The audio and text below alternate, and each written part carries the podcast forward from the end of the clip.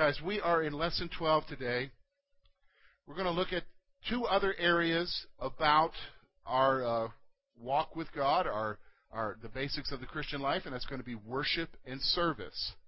Worship and service. Next week, we're going to look at another two areas of the Christian life as we conclude our time, and that's going to be uh, the issue of um, fellowship and solitude. So we'll talk about those two areas next week. So as we start today, let me just go and kind of go back over some foundational thoughts, because especially as we get into worship, and especially as we get into the whole issue of service, there are some foundational thoughts that we need to just kind of refresh ourselves on as far as when we've been going through this lesson. Okay? The first one is is that the Christian life is not a set of actions that must be completed.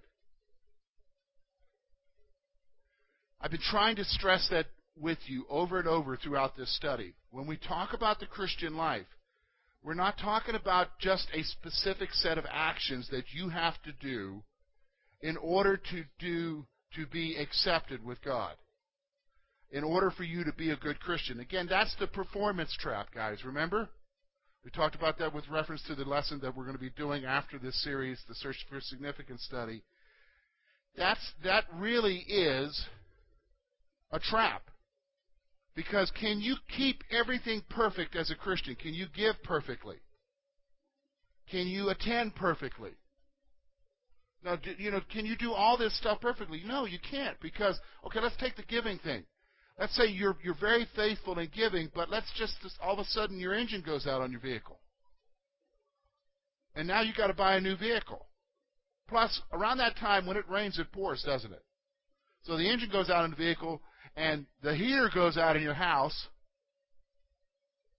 and you've got this unexpected bill that showed up, and so now you're kind of stretched thin financially, but in the back of your mind you're thinking, well, for my acceptance with God, I need to what?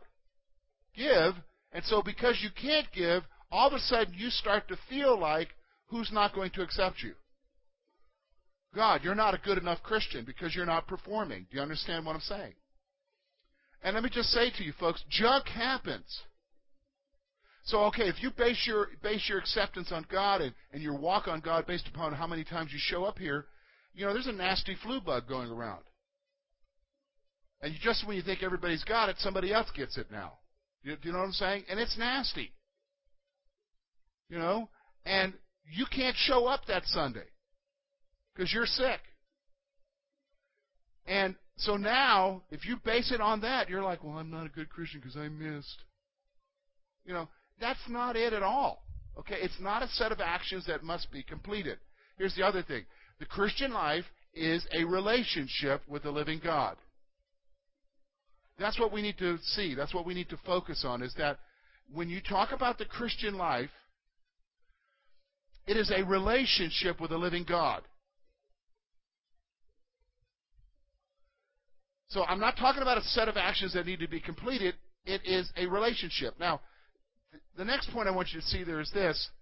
Uh, the Christian life is similar to a marriage relationship. So, okay, let's take it for, let's take that aspect. When you talk about a marriage relationship, you can't reduce it down to a set of actions that you do during the day. So, I mean, for guys, you can't reduce it down to, well, I make sure that she has coffee in the morning when she gets up. And I make sure that I sit down and I talk to her when she gets when I get home. You know, and I and I make sure that I rub her feet and you know, and, mean, you can't reduce it down to that. Okay, that might be good one day, but five days in a row she's going to wonder. Do, do you know what I'm saying? She's going to be like, "What's up here?" Because it's there's nothing spontaneous there in that relationship. It's just ritual. In fact, you would guys are creatures of habit. You probably wouldn't notice, but for her, she will. She will notice. So it's not ritual, it's a relationship. The same thing's true with God. You can't reduce my time down to God to every morning I give Him 15 minutes and I do these certain things. You can't reduce it down to that. You're talking about having a relationship with a living being. And it's not the same every day. Not the same every day. How many of you in fact, what I was thinking about years ago, how many remember the movie Groundhog Day? How many remember watching the movie Groundhog Day? And you remember in that he's living the same day over again, over and over and over again. Okay? And remember, there was a scene there, one of his one days that he's living over and over again, he has a, he, a date with whatever with this gal. So the next day he tries to do it again. And, and after a while, you know, it's the same, it's no longer, the spontaneity is gone. You know what I'm saying? Because he's trying to relive that relationship every day. And after a while, it just messes up and flubs up. You know, that's the same thing is true in our lives. You can't have a relationship. Spontaneity needs to be part of your relationship. That's so true with your relationship with God. So when you talk about the Christian life, you're talking about a relationship that needs to be spontaneous. Okay, so it's similar to a marriage relationship. Here's the other foundational thought when we're talking about things here it's a relationship from which we live out our salvation. Here's the other thing it is the process of sanctification whereby we become like Christ. So when we talk about the Christian life, we're really talking about the process of sanctification where we become like Jesus. So, what we're going to talk about today is there are two areas that reflect the relationship with Jesus worship and service.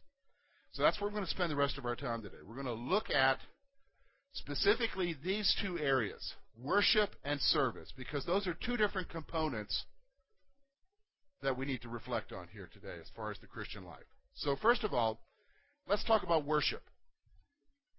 Worship is often seen in terms of a song service at a church. Usually, when you talk about worship, a lot of people think in terms of the music service at a church. In fact, you'll hear people say things like that. You know, I, first of all, negatively, if I went to the church and I just couldn't get into the worship. How many of you have heard that? I just couldn't get into the worship. Or the worship is really good over there. What are they talking about? They're talking about the music program at a church. So in their mind, they've reduced it down to when you talk about worship, they're talking about worship in reference to the music service at a church. Okay? So worship is often seen in terms of that. Now, here's what I want you to see worship is not necessarily an action, but an attitude.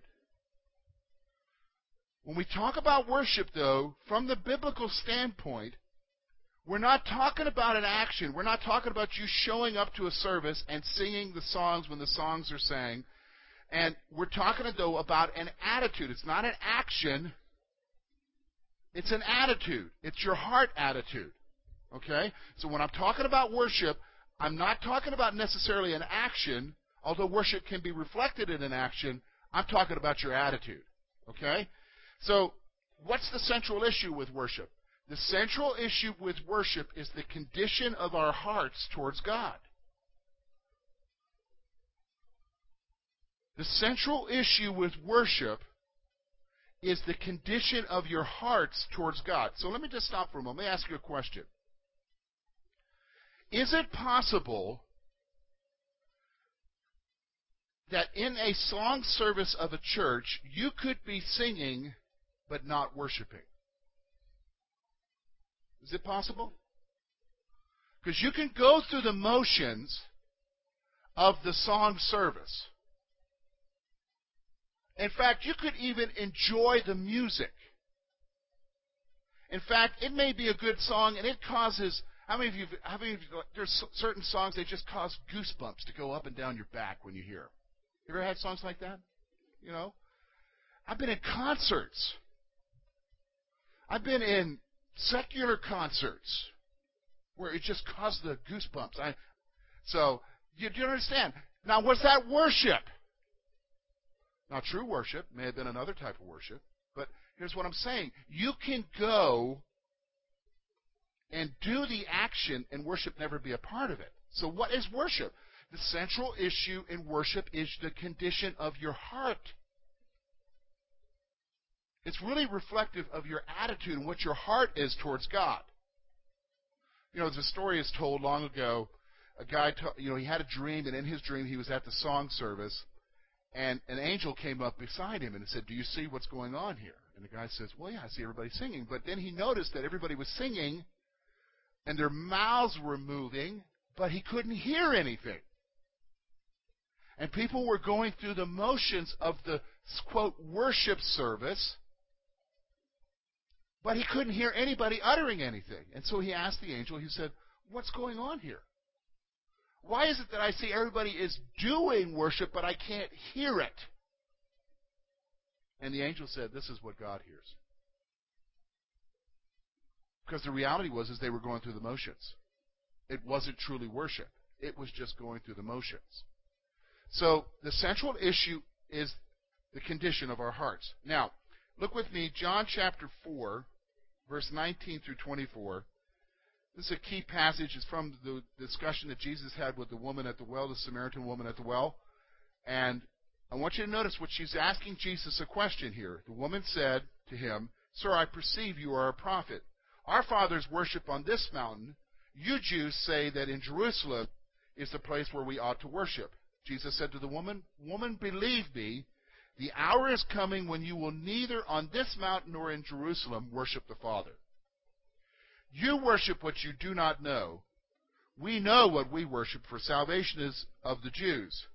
But the hour is coming and now is when true worshippers will worship the Father in spirit and in truth. The Father who is seeking such to worship him, for the Father is seeking such to worship him. God is a spirit, and those who worship him must worship in spirit and in truth. Okay, now here's what I want you to see. A couple points come out of this passage when we talk about worship. We think of worship in terms of location. I'm going to church so I can worship God. We think in terms of worship with reference to location. I have to go somewhere to worship. That's what we normally think. In fact, that's what's reflective of this, this lady at the well's discussion with Jesus. Where do we worship? Now, here's what I want you to see. You can worship God anywhere. You don't have to come here to worship Him. In fact, that's what most people think. If you view church in terms of a, of, of a as a service to attend, you think in terms of a place to go to worship. But church is not that. Church is a group of people that you go to grow to become like Jesus, to be edified, to fellowship with one another. So if you remove that aspect of it, the reality is, is that you can worship God anywhere. Because isn't that what he said to her? The hour is coming when you'll neither go to Jerusalem nor to Samaria to worship. You don't need to go to Rome. You don't need to go anywhere.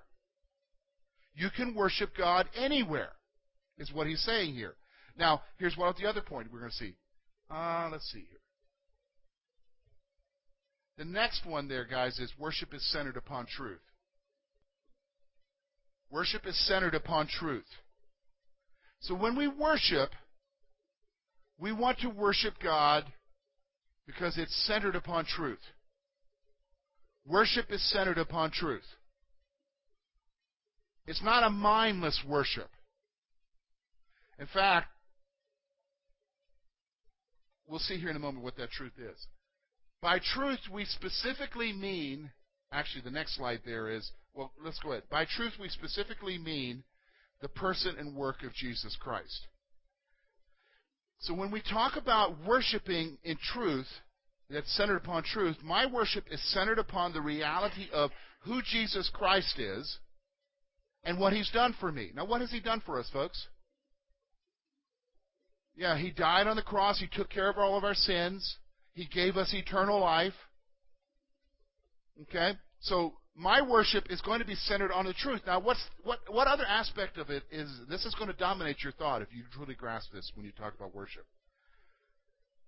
When it's centered upon the person of Jesus and his work, the reality is is that my acceptance with God is not based upon who, folks? Me. My acceptance with God is based upon who? Jesus Christ and what he's done. That's going to change your whole focus of worship. You understand what I'm saying? When you realize the great love that He has shown you, out of you should pour out love towards Him. Because you realize He doesn't see me based upon my past actions and my failures. We see, we see ourselves based upon that, don't we? when you get up in the morning, and especially if you're at a low point in that day, maybe you're struggling with a little bit of depression, you're going to be looking in the mirror and you're going to be saying, yeah, look at that schmuck. And what you're going to be thinking is your failures. And oftentimes we think in terms of that God sees us based upon that. He doesn't. If my worship is centered upon truth, I realize that my acceptance with God has nothing to do with me. It has to do with Jesus. You say, are you sure about that? You know, I just was recently in my devotions reading through First, Second Kings, First and Second Chronicles. And the amazing thing to me, how many how many remember David? The King David? What kind of guy was King David? Was a man after God's own heart. But I mean, what kind of guy was really King David like? Yeah, I mean, an adulterer. I mean, he had a thing for the ladies. Can't have as many wives. I mean, he had a thing for the ladies. And then there was a lady he couldn't take. He took her. Then she got pregnant. He tried to get, you know, tried to finagle it so that somebody else is considered the dad. I mean, her husband. But her husband's got more integrity. He won't do it, so he ends up doing what? He gets the husband murdered. Okay? So, I mean, in, in our culture, that's scandal. I mean, he couldn't run for office now. Okay? I mean, do you understand? Now, here's the interesting thing that I found, though. When I'm reading through 1st, 2nd Kings, 1st, 2nd Chronicles, whenever he is referenced later on, whenever God talks about him, does God talk about his failures? No. God talks about what how he sees him. A man who loves me after his own heart. See, that's how God sees things. Okay, you say, well, that's just David. Let's go through it, man. Noah, Abraham, Isaac, Jacob, Moses, Gideon. I mean, you go through them. When you go, I mean, one thing I like about the Bible is is that it presents these heroes of the faith, but it presents the reality of who they are. Paul. I mean, Paul just flat out said, "I'm the chief of sinners. I persecuted the church. I killed the church." Do you understand?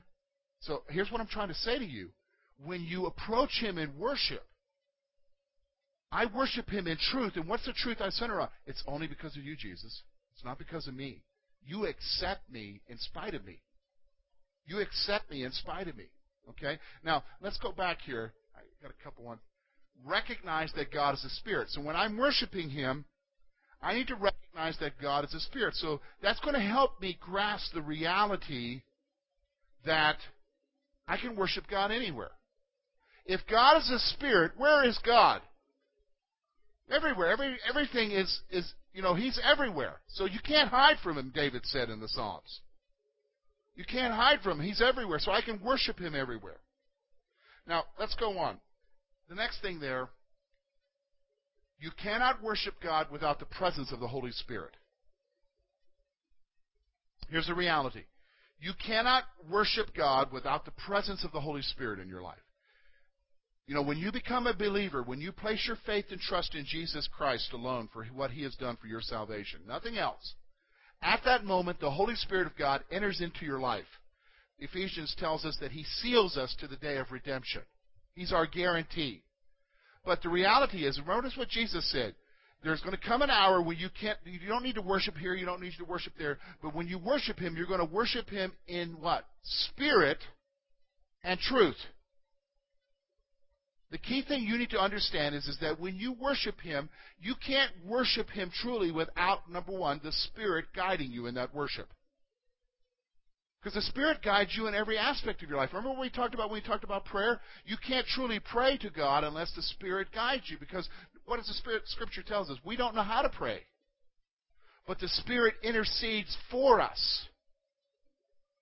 So when you truly worship Him, it is the Holy Spirit who's guiding you to worship God, okay, it's the Holy Spirit who's guiding you. Let's go on because we're running out of time here. Worship takes place on three levels inward, outward, and upward. So when we talk about worship, worship is going to take place on three levels in your life. It's going to talk about inward, outward, and upward. You understand? Inward, outward, and upward. Now you say, okay, what's that mean, George? Well, here's what it means. First of all, inward worship reflects my thoughts towards God.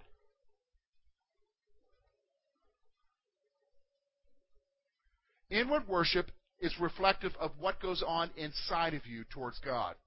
What is your attitude towards God on the inside? Inward worship takes place throughout the day whenever you think of God. When you say to Him, Thank you, Lord. Thank you for answering that prayer. God, thank you for getting me out of that tough spot. God, I love you. It's an inward thing that's going on. It's your inner thoughts. Nobody else knows what's going on there.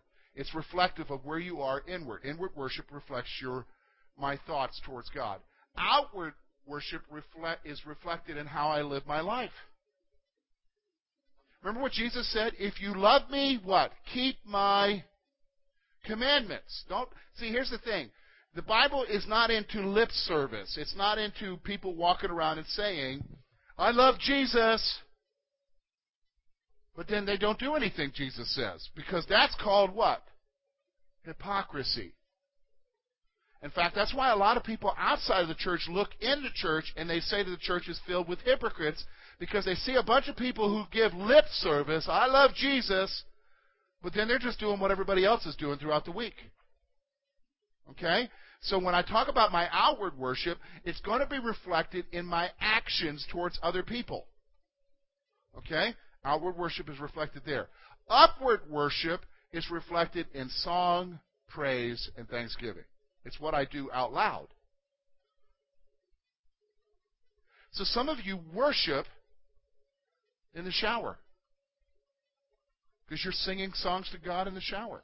You know what I'm saying? Some of you worship as you're going about the day.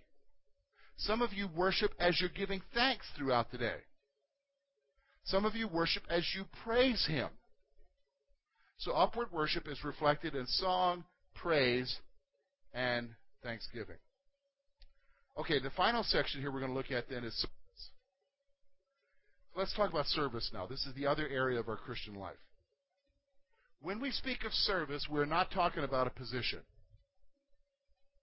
Usually in our churches, whenever we talk about service, we usually think in terms of a position in the church teaching Sunday school, being a trustee, being an elder, being an usher, you know, being on this committee, being a pastor, being a missionary. So usually when we think in terms of service, we think in terms of positions. We're not talking about that. That is not what the Bible is talking about. Do you understand, in the early church, they didn't have Sunday school teachers. They had teachers, but they're always, you know, just like with pastor and stuff, they're not lifted up as these super duper positions that you need to attain. In fact, whenever I think it's interesting, they need to teach this in seminary. I've been to seminary. You know, whenever you read when the apostles start out their letters, even especially specifically John or excuse me, John or uh, Paul or Peter, they start out their letter by saying Peter or Paul, an apostle. They didn't start out the most high reverend apostle Peter. You understand? They start out reflective of where they're at. So it's not an issue of position. We make things into, we, especially in our culture, the bigger the position, the better you are. That's not reflective in the scripture. So we're not talking about a, a, when we talk about service, we're not talking about position. Service is more than just holding an office in a church. So when I'm talking about service, and it's being a part of your Christian life, I am not talking about you attaining an office in the church. Okay? We're not talking about that. So what are we talking about, George, when we talk about service with, with specifically with issue with regards to my Christian life? Well, service is my actions towards others in the name of Jesus. So when I talk about my service for Jesus, I'm not talking about how much I volunteer at the church. Okay? Although we do need you to volunteer for certain things as they happen. But when we talk about service, I'm not specifically talking about your actions here at the church. What I'm talking about, though, is your actions in general towards other people done in the name of Jesus Christ. Do you understand what I'm saying? There's a difference. Because now I'm talking about you serving not just in the confines of these four walls, I'm talking about you serving with reference to what? The whole community. The people around you. In the name of Jesus Christ. In the name of Jesus Christ. Now let's go on now. Here's the thing. Here's the other aspect of our service. We have been gifted for the benefit of the church. We have been gifted for the benefit of the church. Listen to what 1 Corinthians 12, 4 through 7 says that here. There is a diversities of gifts, but the same Spirit. There are differences of ministries, but the same Lord. There are diversities of activities, but the same God who works in all. But the manifest, manifestation of the Spirit is given to each one for the profit of all. So He gifts us, every one of you here, if you're a believer in Jesus Christ, He has given you gifts to benefit everybody else around you. They are gifts from the Spirit of God for the benefit of the whole body. So you are gifted for service. We have been gifted for the benefit of the church. Now, here's the other thing service is about using your gifts. Service is about using your gifts. Now, every one of you here has a gift, or two, or three, or four, or five, whatever. Every one of you has gifts. That gifting was given to you so that you could use it in service for Jesus Christ. And you say, now what does this have to do with my Christian life? What does this have to do with my relationship? Well, here's the thing. A lot of people don't realize that a very important aspect of their walk with God, their relationship with God, is using the abilities that God has given you to serve Him. So, you know, here's the thing. If I know that my children have abilities and they're not using them, you know, as a dad, I'm going to encourage them to use their abilities, whether they be musical or whatever. I'm going to use them so that they can be fulfilled and become all that they need to be. But a lot of us here, some of you, even my, me at one point, have abilities that we do not use. For whatever reason that God has given us. Maybe we think, well, nobody's going to like it, or maybe I'm not a good enough job. Some of us have self pity parties well, I never do good anyhow, so why try? Okay? Do you, do you know what I mean? The reality is, is God has gifted you for a reason, and it's for service. Not just within these confines of these walls,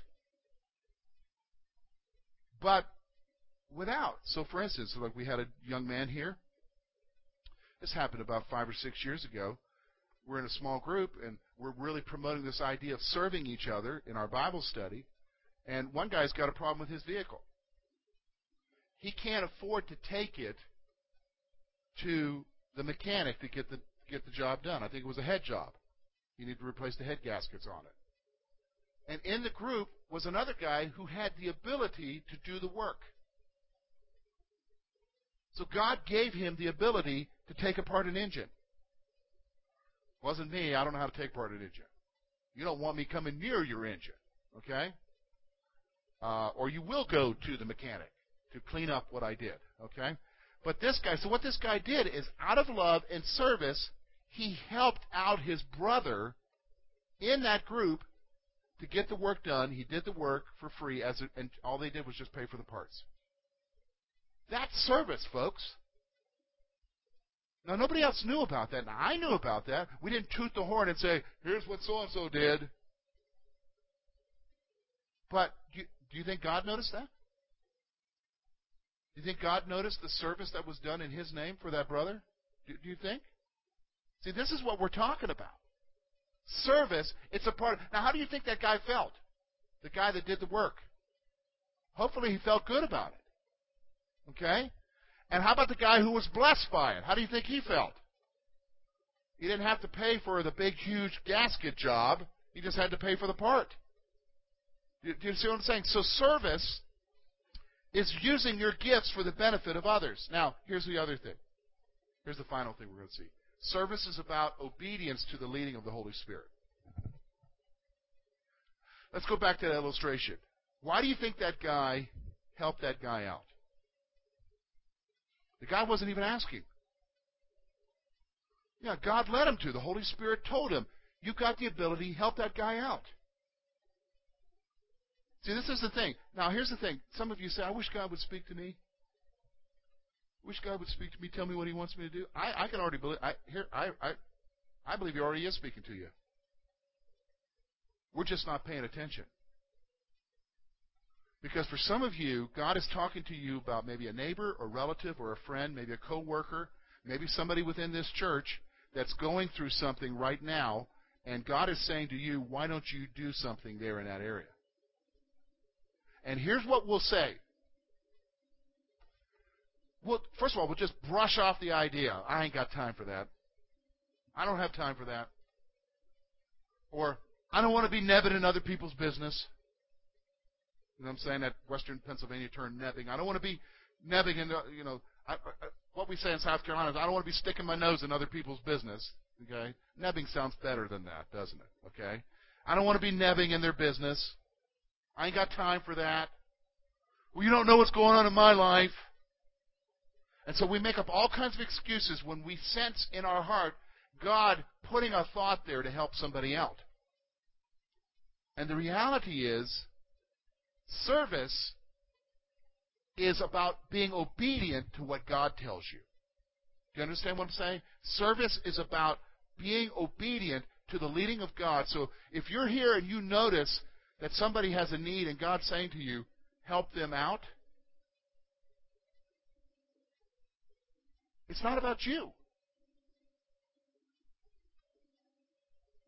In fact, you want to write this down. The Christian life is not about you. The Christian life is not about you. The Christian church is not about you. It's not about me. It's not about you. It's about others. It's about God and others. And you're going to grow in your relationship with Him when you realize that. It's not about me, it's about others. In fact, here's what we've noticed here in our church. When we have been focused on ourselves, us few and no more in our holy huddles, we were dying. But when we began to think in terms of others and what their needs are and helping them and bringing them into contact with the person of Jesus Christ, we have life. That's what service is about. It's about life. It's about getting out of your comfort zone and helping other people. You understand? In the name of Jesus. Okay, next week we're going to talk about two polar opposites. We're going to talk about fellowship, about how you need each other as far as your Christian walk, how you need to be with each other. All right? And then the opposite of that is we're going to talk about how you need to be alone. Both are important to the Christian life. We're going to talk about how you need each other, and then we're going to talk about how you need to have some time alone. Solitude. We're going to talk about fellowship and solitude. That's next week. Let's let's close our time with a word of prayer and we'll get ready for the morning worship service.